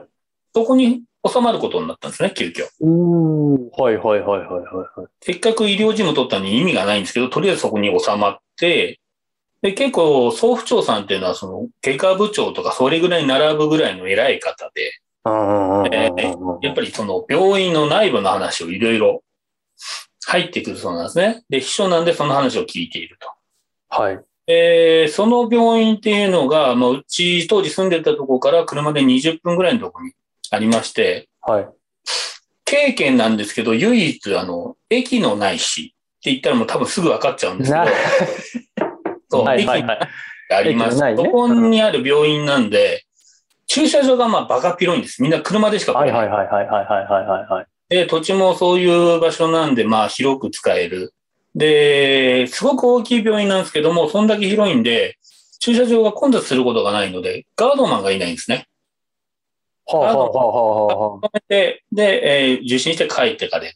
あ。うんうんうんので、誰もその、駐車場の方の管理をしていなかった。うんうんうんただある日、花火大会がやることになったので、うんあの、やっぱ放置車両とかあるじゃないですうか。んそんだけ広いと必ずあるんで、そのチェックをしようということになったらしく、チェックを、車のチェックをしに行ったんですね。はい。で、まあ古い車、放置された車、そういうのに、まあペタッと貼っていって、処分しますよ、処分しますよと言って、うんチェックをしに行ったある一台、あのシートが倒れてたんですよ。おっと、誰か寝てんのかなと思ったらしいんですね、そのチェックした人。はい。トントン、トントンって中を見たら、男性が一人寝てらっしゃったと。はいはいはいはいはい。あとこで寝られても困るから、まあ、トントントントンとして、声をかけたんだけど反応しない。病院だから、あれこれちょっとまずいなってことになって、で、あの、よく中を見たら、もうかなり前にこと切れてらっしゃったのか、暑い夏だったので、もうすっかり干からびて、おー多分自力で病院に車に来られたんでしょうけど、病院の中に入る前に、ほど切れちゃったんでしょうね、苦しくて。おもーしくはもうそこに住んでた不老者だったのかなでも車はそんなに古くなかったらしいんで、はい。まあその原因はそこまでは教えてもらえなかったですね、死因は。病はいは院だけど司法解剖までは多分しないので、事故でも。ああ、はいはいはい死因ははい。ならなかった。ただそこから死体が出てしまった。で、まだ続きがあって。はい。おい、これは今までこの近辺、チェックしてないよね。っていうことになったらしいんですね。病院かなり広いうんうんうチェんックしてないね。ちょっとはい一つチェックしてみようか、こんなことあったから。で、チェック始めたそうなんですよ。はで、大きい本館から、もう一個新しく建てた、増築した建物があったんですね。はい。で、その辺をチェックしてた方が、その隙間の中をゴミとか落ちてるのをチェックしに行っていたら、3階、まあ4、元が5階建てぐらいなのかなそこから3階建てのピロティのところから下を見たら、2階、二階付近に人が挟まってた。ええーどういうことただ、あのー調べたら、消えた患者はいなかったらしいんですね。どういうことマジでどういうことだか、まあ、その、車の死体もわからないし、そうですなねぜ。そこに挟まってたのかもわけが分からなかったらしいんですよ。どういうことえ、それ、く、要は、あれですよね。空中ですよね。えまあ、あの、建物と建物の間はそんな広くないんですよ。ですよね。だからそういうことですよね。ただ途中で挟まっちゃってる人がいた。で、もちろんもう時間経ってるんでなお亡くなりになられてたらしくて、これも事故扱いになったらしいんですけど、ええまあ、同時期に事故が2件発覚したので、はい。えー病院もそこを、まあ、いろいろ警察もまたチェック入って、そうそうですねまあ、あとは他調べたけど、そこ以上は出てこなかったらしいんですけど、はい。まあ、なかなかこの病院、いろいろやらかしがあって、は他にもあの、先生が亡くなられたんですね、病院の先生が。あ、はいはいはいはいはい。中止されたんですよ。はい。で、中止されたんだけど、その死因がですね、えっ、と、結核だったんですね。うんうんうおんかしい。学会、あの、病院の先生が結核で亡くなったんですよ。 ?BCG とかのやつですよね、結核って。結核で亡くなる人はそれなりにいるらしいんですけど、あ、まあまあ、病院そうでのすよね。先生が結核にかかってて気づかなかったわけがないんですよ。そうですよ知ってね。たんこの人。自分が結核だって知ってて、えー、なんか言わなかったらしいんですね。えでー、そこの結核で倒れて、結核だって分かった子にはもう手遅れ。えー、ただこれ結核なんで、この人が亡くなったってだけじゃ終わらなかった。そうですよね。だから僕のところに話してきたんです。彼女の方から、私これから結核のチェックをしに行かなきゃいけない。もしはいはいはい私が結核の菌を持っていたら、次はあなたもチェックしに行ってもらうことになるから、ちょっとお手数だけどごめんねって言われて。で、もし俺が結核だったらさらにそこ広がって、広がって、広がって。まあ、病院の先生ですから、3年間黙ったらしいんですね。ういーだからまあ、すごいことになってし まって。多分ニュースに当時になったと思います。なりますね、それ多分。で、何の因果か、うちのその彼女と入れ替わって、寿退社された方が結核になってしまって、うん。運が悪く結核菌が子宮の方に回っていて、うん。それを、そのせいでしばらく、せっかく寿退社したのに、あの、子供をしばらく産めない状況になってしまったんです。はいはいはいはいはいはい、 3は年い。間ぐらいは子供は控えて、子作り控えてください。うん、治療、治療に専念してくださいみたいな。ということで、ここでもなんかいろいろ揉めたらしく、病院間と、その、うん退社された方で、うわー、いやー。よっていうような話。病院って結構やっぱり、ふ学校と一緒で、こうんう、隔離された空間なの。閉鎖空間ですからね、閉鎖あ空間れも。ねうん。まあ、お化けの話も聞いたことはあるんですけど、はい。えあの、看護婦さんがよよくしてたおじいちゃんがはい今朝亡くなってて、私は夜勤だったから、はい。えーおじいちゃん死に目に会えなかったんだよね。つったら、はい。夜回ってたら、おじいちゃんが挨拶にしに来てくれたんだ、とかいう看護婦さんもいらっしゃった。なんか看護婦さんってどっかネジ緩んでますよね。なんか、ななんかちょっと慣れ、慣れてるというか、なんていうか、多いですね。ちちょっょっとね、みたいな。とケロッと行ってきたんで、俺もちょっとびっくりしちゃって。まあ、それも結局悪い例じゃないからま、なんとなく気持ちはわからんでもないなって思っうんたああ、な。もう、だからもうだからな、今までね、接してきた人が亡くなるって、いい人が亡くなるっていう経験をたくさんされてるから、なんかそういうのがあっても、まあいい人だからいいよね、みたいな、そういう感覚にもなってんのかなと思いますけどね。多分俺以上に慣れてるんでしょうね、そういう感覚うに。ん死死に目にあってる。こうそう、まあ病院、すごいっすね。病気は多分凝ったらすごいでしょうね。ええ相当隠してると思いますよ。たっえたえその数年間の間にそんだけあったんで、そうですよね。ね、病院は気をつけなきゃいけない場所ですね。いろいろ大きければ大きいほどええ怖いですよね。駐車、まあ、そう駐車場の車では、わまあ、最悪そのおっしゃったように、こう、本当に行こうと思ったんだけど、うーって苦しくなって、ちょっと休憩してからと思ったら休憩にならなかったみたいなパターンもありますけど、挟まったって何なんですよね。挟まったの結局その後、そう、6年ぐらい勤めてましたけど、原因を結局教えてくれなかったですね。わかんなかったんじゃないですかあね。ですよ、絶対わかんないですよ。絶対わかんないですよね。なんで挟まったのか。これは聞いた時も、俺も、勝てってなりましたけど。挟まるってね。だって、患者さんがだから行方不明になったっていうことは、一応ないなかっないんですよね。だからた勤務されてる時に、それはもうなかった。そういう人はちゃんと亡くなったか、退院されたか。のどちらかだったにもかかわらず、謎の第三者が挟まってたわけですよね。そうですね。まあ、あの、入院されてない方ももちろんいらっしゃいまあままあす。まあまあ、ねうん、うん、お見舞いに行くあんまりとか、って、結局誰だったんでしょうね、うんっていう。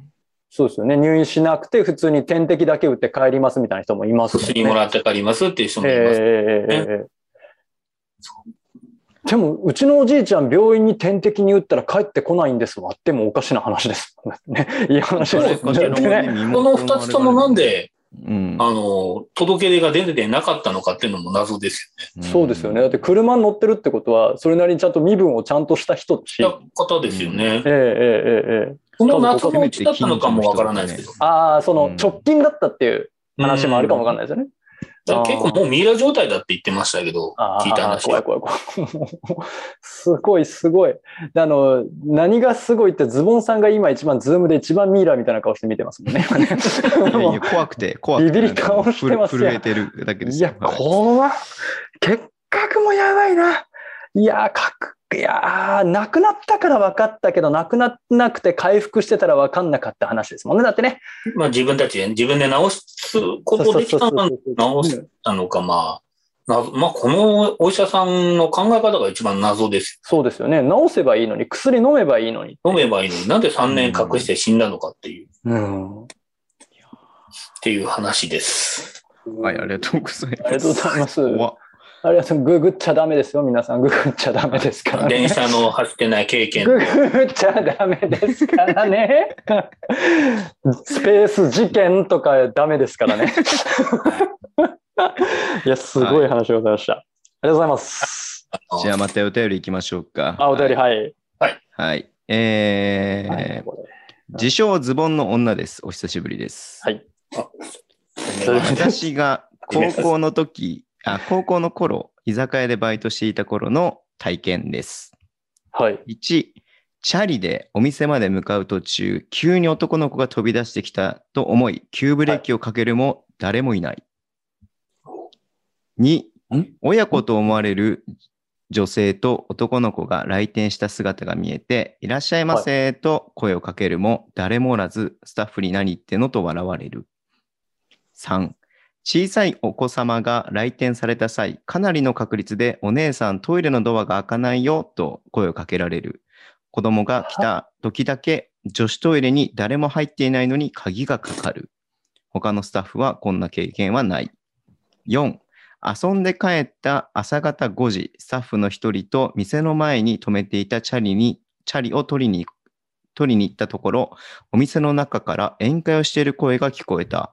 真っ暗な中、鍵を閉めたのは私たちなので、誰かが宴会してるわけはなく、それはそれは不気味で、私たちを追い出しているかのように感じる声。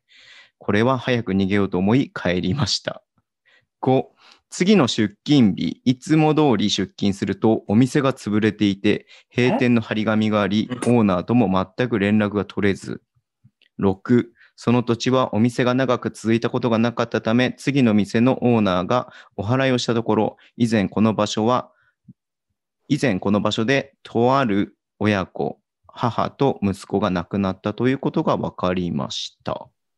私が見た親子はもしかしてととても怖い体験ですが、あの時は怖いと同時に高校生ながら必死に稼いだ15万円の給料が入らなかったことがただただ悲しかったです。本当に長くてごめんなさい。ということですね。はい。はい。もう経済的にもダメージを食らった話ってことですよね。だから、、経済的な話で言うとはいあのー、労基の方に行けば保証が受けれるんで、そうですね。うん。はい。そうそうですね。はい。はい。もうそ、そういうことじゃねえんだよ。そういうことじゃ ないそういうことじゃねえんだよ。や高校ばい生じゃねな。いよね。そういうことじゃないんですよね。いや、ちょっと待って、ちそうっすねょっと待って、やばいな、ちょっとね、ここっちちょっと深掘るべきでしょ。さっきの何やってん、土手に車止めたらおっさんの見てたみたいな話、何やってん、今の、さっきの。この箇条書きで書いてくるのもまた怖い。怖い、怖い、怖い、ね怖い、怖い、怖い、怖い。怖あい。そうですね。だから今、いろいろ不思議な現象が起きてうん、バイト先で起きていたけれども、うん結果的には昔亡くな、人が亡くなっていた場所だったっていうことですね。うん。ええいや、だからその方し、なんだろうね、それこそあれですよね、なんか、よくね、ありますもんね、なんか、あ、すいません、ぶつかりそうになって、あ、すいませんって言ってたら、周りの友達とか、いや、誰に言ったの今のみたいな、そういう現象じゃないですか。いわゆる要は、そその方、ね、あの、ズボンさんのちょめちょめさんが、あの、ちょめちょめ さ ん。ちょめちょめさんが いら自称ズボンのですから。はい。いらした時だけ、そういう現象が起きるっていうことですよね。うん。また子供っていうのも怖いよね、話しかけられるのがね。怖いっすね怖いっすねうん女性お、親子らしき人が、で、しかもあの、う女子トイレが閉まるんでしたっけ鍵が閉まるんそでうしたそっうけそう女あー子トイレの誰も入ってないのに女子トイレの鍵が閉まっちゃうってことが頻繁に起きるってういん、だからこれがだから物理的な現象なんですもんね。これが多分、物が動いてる物理的な現象なので、うんこれの話だけ。うんそなれんかも水やばい。場だから力が強いんでしょうね。あの、なるほどそこに居やすい。なるほど。うん。でしょうね。なるほ意ど。外とこういう居酒屋って入り口に塩盛るじゃないですか。ああ、そうですはいはね。いはい。ありますね。そういうのしなかったのかなだからちょっと不思議ですけど、みんな気がつかな、まあ、気がつかないよね。自己物件もいろいろ2件挟んだり言わなくていいとかいう都市伝説もありますもんね。あまあ、ありますね。うんありますね。ねありますね。うんなんか、そう、なんか必ず潰れるお店ってあるじゃんなんかその、あります中あ継ぎりますあるあるあるしない店ありとかますっありてますありまい入れ替わり立ち替わりどんどん変わる店って、うんなんかなんかあるんだろうね。だからそういうのがね。うんあーまあ、まあ、純粋に場所が悪いってだけのとこもあるかもしれない。そうですね。立地が良くなもくちろんもて、ちろん意外と客来ない場所だったとかもあるかもわかんないですけど、いや、怖っえ、でも、そう、でも、なんですよね。あの、宴会をして追い出すような、その、体験をした次の出勤日には潰れてたってことですかそういうねこ。とだよね。それが怖いですよね、なんかね。うん総仕上げされてたみたいな。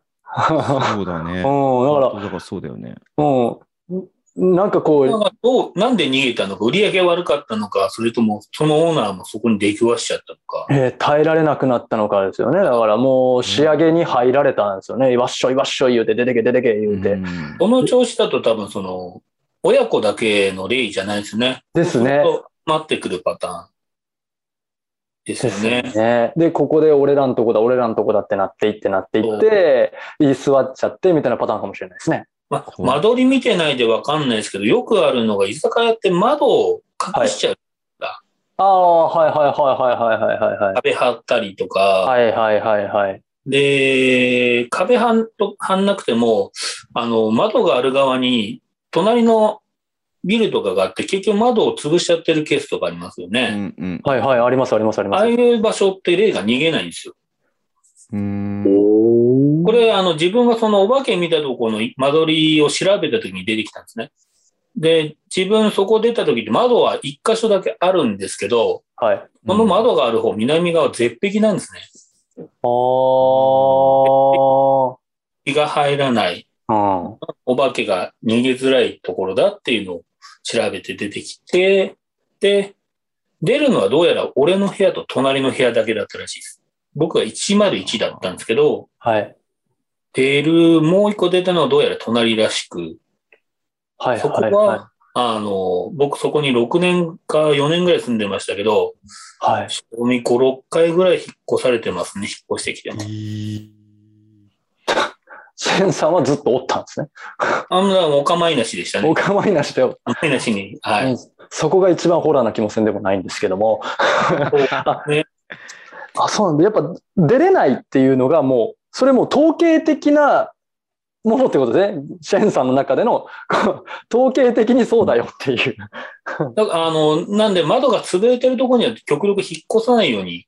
ああ、いい話聞いた。だからうち今、あの、同じマンション内で引っ越したんですけど、はい。 4階までは一部の窓が隣のマンションにあ隠あ、あれて、あ、ああ、 5あ階に住んでるんですよ、それで。あ。なるほど。隠れないところに住むと、そうですね。窓が。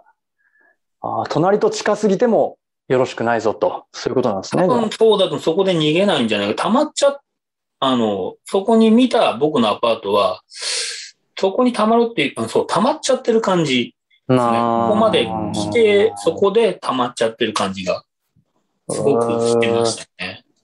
まあみんな帰ってくるんですよ、こう、まっすぐ。ちょあっと、あ普通、普通だったらちょっとおるけども、ちゃんと、あ窓とかがちゃんと通通気がよ、通気が良ければっていうかなんていうか、まあ、湿気とかもそうですけどやっぱ通気ってそういうとこでもあるんじゃないかなっていう。あイメージにしたところに安いっていうじゃん。ゃん。なるほど、なるほど、なるほど、なるほそうど。いうのも物件のうちでは大事なのかな。あと、南向き意外と大事なんですね、これも調べたら。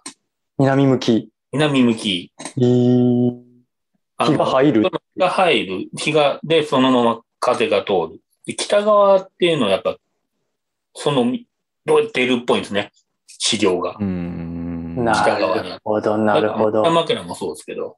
あはあはで僕も調べたらそのアパートで、その幽霊が出たのは真北だった。あバッタなーがる出たのはほど北の方角に、そうですね、北の方、まあ、北を向いたところにちょうど座られていた。なるほあど、のなるほど。僕今北を向いていつも仕事をしてるんですけど、これ良くないのかなあああ、どうなんでしょうね。あ、間取り、これあの、ここからはこの間、あの、言った、都市ボーイズさんのあれ見て、ここは聞いたんですけど、はい。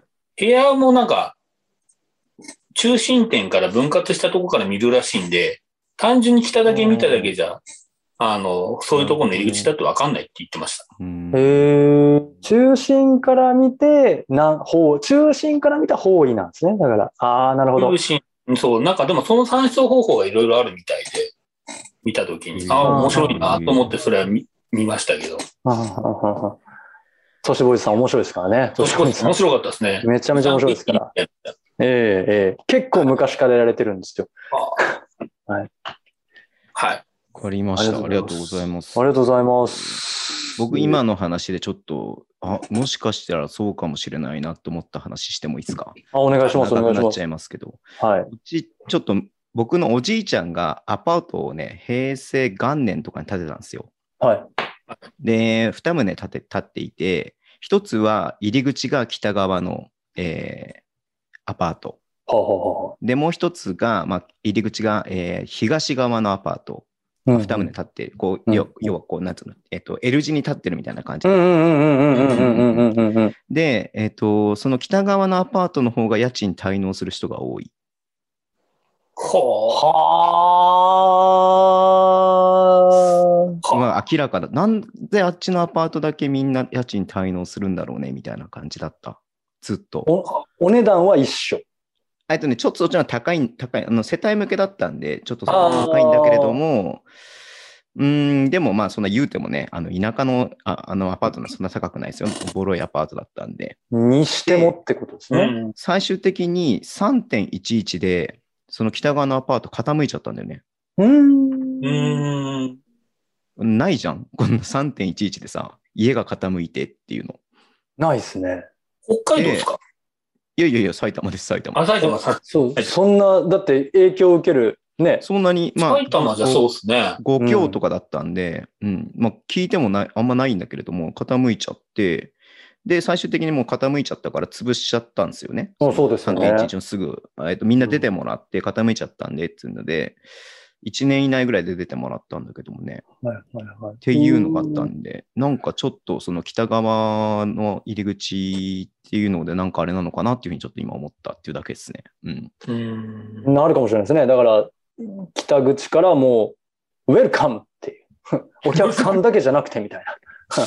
誰でもどうぞみたいな状態だった可能性はありますよね。だからね。う、うんんなんかだからね、そういうのもあったのかなっていうふうには思ってますね。うん資料の皆さんもウェルカムかな。いわ、あの、いわ、あの、外、外国人の方歓迎みたいなのよくあるじゃないです いか。え、全然工藤違さんう。やねそれと同じような感じで、はいあ、ここならいけるって思わはったんですかそのは、資料の思皆っさたん。かもしれない。思ったかもしれないね。うん通り道としてね。うん。すげえ。うわ、こどうう関し係あまるしょう。シェーンさん、あと2つ一んつ一つかな一つですね。そうはいあと一つです水ね。子1つ。はい。慎太郎さんは、じゃあ、い大丈夫かな、これで。あ、もう僕はもう、僕はもうあれ、あれが、あれが一番怖いやつですね。はい。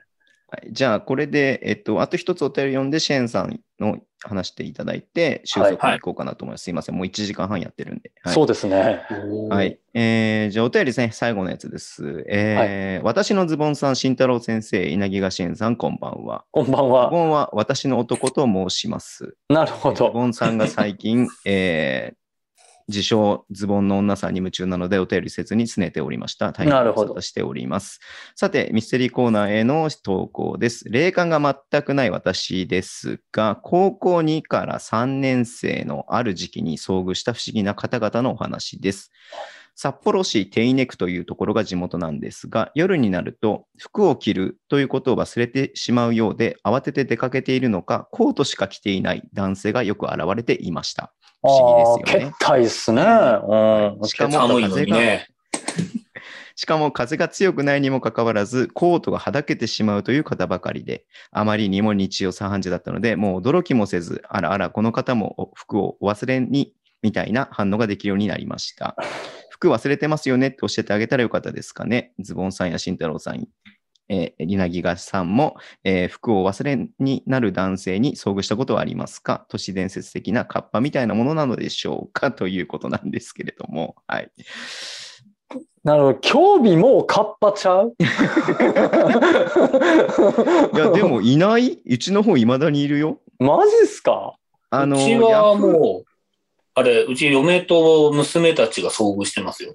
あ、う本当ですかそうなんですね。あの、この辺に住んでるホームレスの方で、ああ、もうへはーななんかもう見せて楽しんでてやばいやつがいるって言って。ネタは上がってるんですね、じゃあね。もうね、分かってるんでみんなもうスルーですね。ああ、なるほうど、んなるほど、なるほど。相手にしい。ないようにっていう。なるほど、なるほど。あそういう妖怪が出るっていうお話ですよね、そういう。うん妖怪が、ね。一緒に歩いてるとあいつあれだからって言うんですけど、やっぱお男がついてると来ないですよね。まあ、それはそうですあーあそよれね。うんそうなんですね。そう男に見せても何も楽しくないっていうでしょうかね。僕はちょっとその心理はわかんないですけれども。わかんないですうんいね。ズボンさんはどうですか楽しい方ですか楽しくない方ですかや僕はだって。楽しいか楽しくい。ないかだけ。自信がないんでじ楽しくないですね。自信があれば楽しいかもしれないですけども。。なるほど。何にとは言わないいですけど、自信、やっぱその、そうですね。やねっぱ自信がないんで。はい。ですね、はい。拳を突き上げないでください、慎太郎さん。はい。何の話ですかいやでもなんかヤフーのね、あの防災情報みたいなのを、あの、はい通知オンにしとくと、なんはか近所で何かああると、それをが通知で来るんだけど、ああ声え声ー、かけ事例とか、その不審男性とかってのはしょっちゅう来るうちの方は。うんうわうちーも来ますね。本当ですか。すごいですね。だ慎太郎さん住んでるとかあれなんですよ。治安がいいんですよ、きっとう。ん。いやいやいやいやいやいやいやいやいや。すすなんですかヤフー、ヤフーなんですか今すぐ今ググろうと思ってるんですけど防。災情報っていうさ、あれがあって、雨が強くなったりとか、なんかそういう、なんか熱中症とかも来るし、なんかそういうのが来るんですよね、アプリがあって。はいはいはい。あ、本当だ、ある。あとあれだ、あの、コロナの接種募集始まりましたとかってやつああね、んこれー、来ますね、地域ごとで。そうなんですね。これ地域の設定をしとくと、それのね、あの、通知が来るんで、そうなんですよ。横浜にいても、今から東京の帽子、豪雨降りますって、飛んでくる んで、でって。そうそうそうあ横浜俺、みたいな。 ほら、でもそう、あーそうなんですね。それでなんか、声かけ事例みたいな細かいのまで来るんですね。細かいって言ったら、あれ、良くないですけそうそど。う空あき巣がありましたとかね、そういうのもあー、怖っ不審者、痴漢とか、来ますね。じゃあもう、そうですね。じゃあ、あの、ぜひ、ズボンの男さんには、このヤフー防災をお勧めして、ね。いるし。妖怪退治さんじゃないの。え、ズボンの男さんですそかの男さんってどういうことですかどういうことえ、ズボン、私、ズボンは私の男さんか。あズボン、もうキュッとしたらズボンの男でいいじゃないですか。ズボンの男ですか。 キュッとしたらもうね。なんで、ヤフー防災で妖怪退治をしていただくという形で、妖ね、怪退治ですね。はい。えーしていただければと思います。はい。はいうんあ、でもこれ、あんま言うことじゃないと思うんだけど、昔ね、はい。その、僕、サラリーマンだった時に、はい。社内ではい。あ、はい。裸になって、クビになったやつがいましたね。ああ、 飲み会とかでですか。飲み会とかじゃなくて。じゃなくてそれに喜びを感じる男性もいるっていうのはあるとは思うんだけどはいも、はいではいもそれをね、普通に当時のね、その上司に、なそれな何がいいんだろうねって普通に聞かれてさ、だけど、はいい、や、全然そんな気持ちわかんないから、男がみんなそうだと思われたら嫌だなっていうふうに言うのがあるよね。う んそうですね、そうですね。そうですね。最近でもなんか、男性の裸で走ってる話多くないですかえーニュースとかで。最近出ますよね。あの、裸で裸で車の上に乗っかったりとか、ああ、なんか、ありましたね。ありましたね。多いですよね、暑さのせいか。ありましたね。車の上に乗ってるニュース。 確かに。暑さって犯罪率と関係ありますからね。えっと、確か、えっとですね、春先が一番、こう、事件多いとは聞きますけどね、なんか未解決になる事件も春先が一番多いとは聞きます。え、なんでなんでなんでうん。ねわかんないで動すきけやどす、くなるからってことそのなうんんか冬場はないって言ってました。我慢してたけれども、動きづらい日本じゃないんだけど、ある国の、ある地域、その。はい。 40度超えてしまう地域があるんですけど、はい。 42と43で殺人の発生率が大きく違うらしいんですよ。跳ね上がるんだそうです。暑いと。 43度になった時点で。暑くてイライラするっていう感じなんですかかなあなんなんでしょうかね。我慢できなくなったんですよね、いろいろ。ああ、かもしれないですね。もうな、あの、なんだろう。その、その、それが暴力系とか揉め事系の事件やったらその可能性高いですよね。えそこで、うん、そう、普段だったら我慢して収まってるところが一歩進んでしまう。進んでしまうみたいなのあるかもしれないですね。うん。これあがと、満月とかも聞きますけどね。はい。はい。ああ、満月、犯罪率上がるっていう。上がるって聞きますね、満月。ね。うん。なんかそれは単純にこう、何その、潮の満ち引きじゃないけどさ、なんかこのち人間としてのさ、こう野生がさ、こうなんか騒ぎ出すみたいなさ。来たね、これね。月の話だね、これ ね。人は月の影響を大きく受けているのです。人間の体内には、のけもうもうやめとこう、やめとこう。ちょっと台本ないと無理、台本ないと無理なんだよ、これ。はい、はい、ありがとうございます。はいじゃあそうですね最後、シェーンさんね、さっきちょっと話していたやつで終わりにしましょうか、今日はね。い。はい。えーこれもまた実体験ですけども、かなりプライベートに切り込むので、ほ多分初話したことがないんじゃないかなと思う。えー、うちは子供が2人おりまして、はい。でこの子があのちょうど震災の年に長女が、はい。えー生まれておるんですけども、はいこの前に縁がなくて1人、あの流れてしまってるんですね、うん。うん兄弟。うん。えー嫁も私も多分男の子だろうと思って、いろいろ供養したりとか、まあ、名前を付けたりしてはいたんですけども、うんそれが長女生まれる2年ちょっと前。で、ちょうどこの夏の時期、夏、7月の頭かな、頃なんですけど、その長女が生まれるまでの2年間、えーその時期になると、うちの妻の体調が非常に悪くなるんですね。この時期になるとうん。で、1年目に関しては確かに体調悪かったんですけど、なんとか乗り切って、でも、体調の悪くなり方がおかしいなっていうふうには思っていたんです。うん。まあでも、1回目、まあその、1回目っていうかまあ、他に例がなかったし大丈夫だろうと思ってた翌年、これが悪化するんですよ。うん。えー、まあ体調崩れたら、あれこの時期、あの時期だな。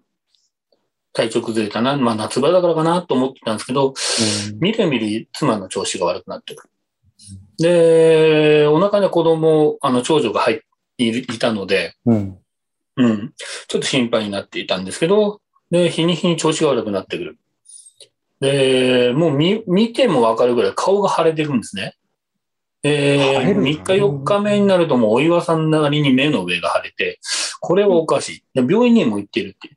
え炎症止めも飲んでるって言うんですけど、あの、産婦人科行って。はいちょうど住んでたとこが、まあ、うちの周りは産婦人科なんで、病院には、あの、細かく運んでる、足を運んでるんですけども、結局一週間ぐらいその調子が戻らない。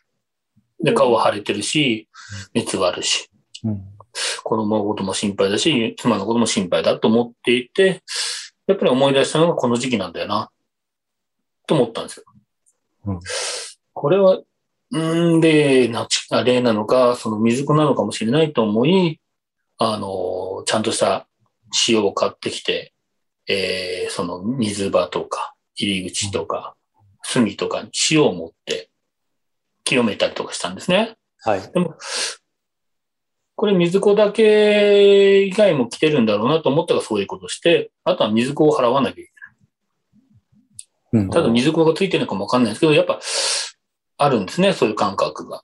あ、この、この子なんだろうな、甘えてるんだろうなっていう感覚があったんで、うんその塩を持って妻の横に座って寝てる横で、まあ、顔は腫れたまんま、調子が悪いっていう横に座って、目を閉じて自分の心の中でその子供の名前を呼んで、で、えー甘えたいし、この時期だから帰ってきてるだろうから甘えたいんだろうけども、今こういう時期だし、あの、妻の方の調子も良くなくなってるから、私のとこにおいでって声をかけて。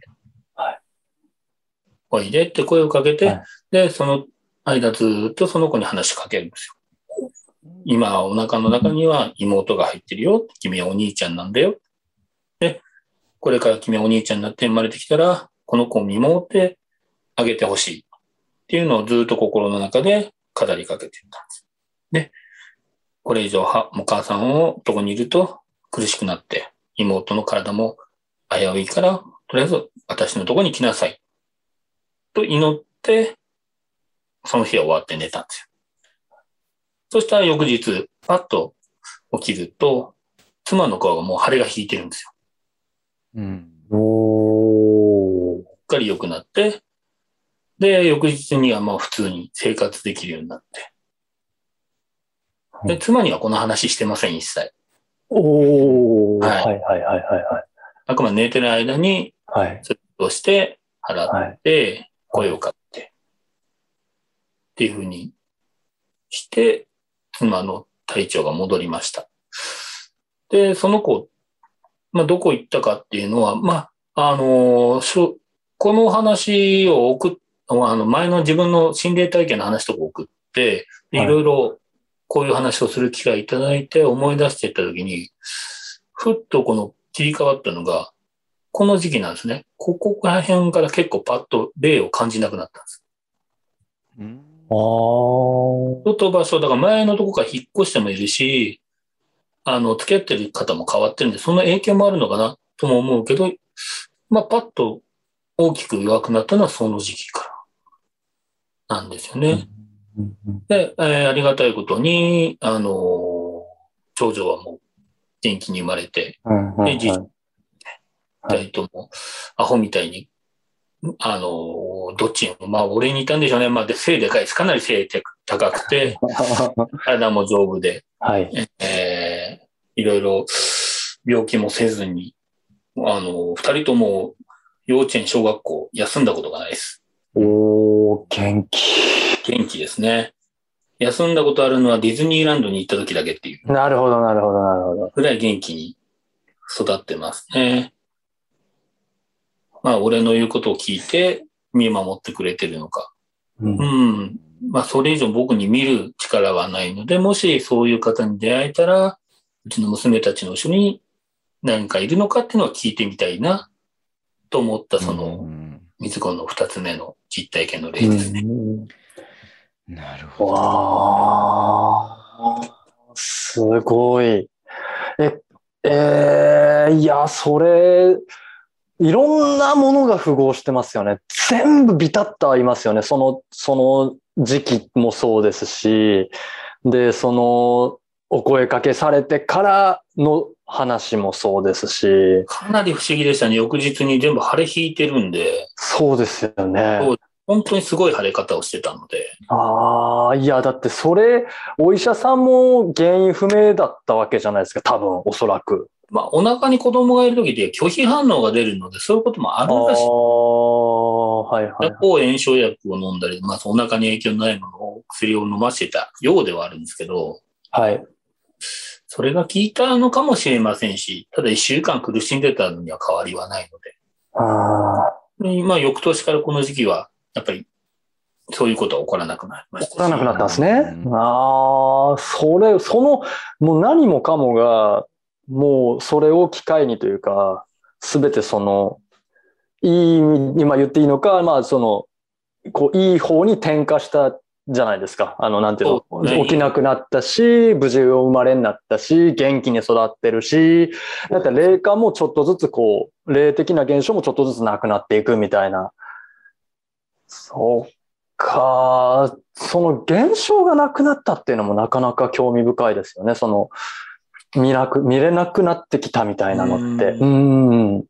これも最初に投稿した時に言ったんですけど、霊感ってこの話をしたりとか、周りの環境とか、人がいるとかで、やっぱ僕は影響してると思うんですね、そういうことが。はいはいはいはいはいはい。まあ、かなり環境、まあ、子供生まれて、結婚して子供生まれてって、かなり環境が変わっているんで、はい。それでも変わったのかなとは思いますけど、ああ、なるほど、なるほど。いや、もうそれはもう、あれですかね、もう、なんか、いい意味で、こう、ね、あのー見守ってくれてるというか、そうですね。そう、そうとしか考えられないですよね、だって。そう。急に引いて、で、ね、それから何も起きなくなって、守ってくれてるとしか思えないですけど、お話だけ聞くと。うん、いや、素晴らしい。うんこれ、まあ、みんなにき、あの、なんか感じていただければ幸いでございます。そうですね。夏の時期なんですもんね。はい。なるほど、なるほど。ありがとうございます。なんかいい。ちょっと待ってください、東谷さん。この、その話、うちでよかったんですか他に別にする場所もないですからね。これなんか、これなんか、なんか、なんかこう、何かに投稿したら再現部位になるレベルのもんやんすよね、これうね、ん多分そうね。だね。再現部位とかになってもおかしくないレベルの話やと思うんですけど、ねえ。いやー、ありがとうございます。ありがとうございありまがとうござすい。ます。じゃあ、今日でも本当にね、慎太郎さんもそうですし、リスナーの方もそうですし、シェーンさんももちろはん、なんかね、たくさん、この時期にぴったりの、うんはい話をありがとうございました。いやー、すごかった。